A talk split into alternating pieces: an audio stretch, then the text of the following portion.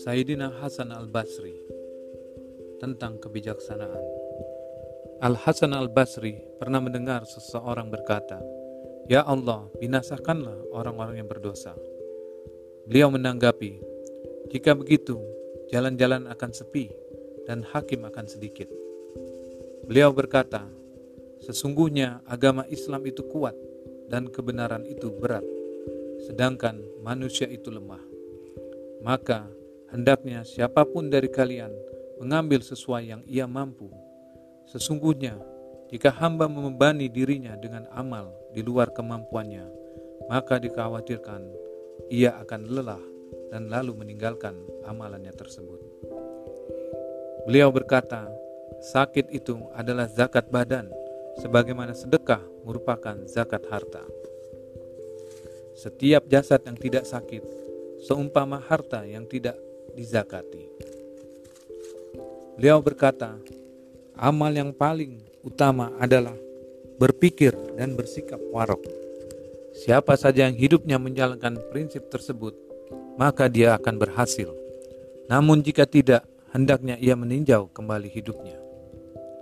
Beliau berkata, gagasan ideal adalah cermin yang menampakkan kebaikan, kebaikanmu dan menyingkirkan keburukanmu maka siapa yang bersandar pada gagasan idealnya, dia akan berhasil, dan yang melalaikannya, dia akan menyesal. Suatu hari seorang berkata kepadanya, "Wahai Abu Sa'id, engkau telah menyampaikan sesuatu hadis padaku, namun aku lupa." Al Hasan Al Basri menjawab, "Jika bukan karena lupa, maka jumlah fukaha akan berlimpah." Aban berkata, Suatu hari aku bertamu ke rumah Al-Hasan Al-Basri.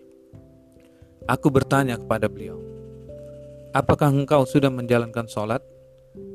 Beliau menjawab, Belum. Aku berkata, Para pedagang saja sudah menjalankannya. Al-Hasan Al-Basri menjawab, Siapa yang mau mencontoh keberagaman daripada pedagang? Jika dagangannya laris, mereka melambatkan sholatnya atau mengakhirkan sholatnya. Namun jika dagangannya tidak laku, mereka bersegera dalam sholat. Beliau berkata, berhati-hatilah dengan tiga hal yang dirimu tidak mampu mengelak dari godaan setan. Janganlah engkau berduaan dengan lawan jenismu, meskipun dengan alasan mengajarinya Al-Quran. Janganlah engkau mengunjungi pejabat, meskipun dengan alasan amar ma'ruf nahi mungkar. Dan janganlah berteman dengan ahli bid'ah, sebab ia menyebarkan penyakit ke dalam kalbumu dan merusak agamamu. Beliau berkata, kenikmatan telah hilang dari tiga hal, dari sholat, dari membaca Al-Quran, dan dari zikir. Jika engkau menemukan kenikmatan itu, maka teruskanlah dan bergembiralah. Jika tidak, sadarlah bahwa pintumu sedang terkunci, maka bertobatlah untuk dapat membukanya. Beliau berkata, "Jika bukan lantaran tiga hal, manusia tidak akan menyungkurkan kepalanya.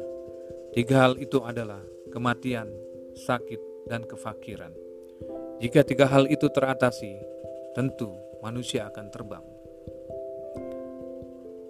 Beliau berkata, "Wahai manusia, demi Allah, sesungguhnya kita diciptakan bukan untuk menjadi fana, kita diciptakan untuk menjadi baka. Kita hanya pindah dari alam ke alam. Abu Al-Ala Al-Ma'ri menendangkan sebuah syair. Manusia diciptakan untuk menjadi kekal, hingga ada umat yang meyakini mereka diciptakan untuk binasa. Padahal mereka hanya pindah dari negeri amal ibadah menuju negeri nestapa atau bahagia. Beliau berkata, Siapa yang menemani ahli bid'ah, maka ia telah berusaha menghancurkan Islamnya. Beliau berkata, diriwayatkan dari Nabi SAW bahwa beliau bersabda, jika orang fasik dipuji, maka Allah akan marah. Beliau berkata, berhati-hatilah terhadap orang ahli ibadah yang bodoh dan orang alim yang fasik, karena keduanya sumber fitnah bagi semua terfitnah. Wa Allah taufiq.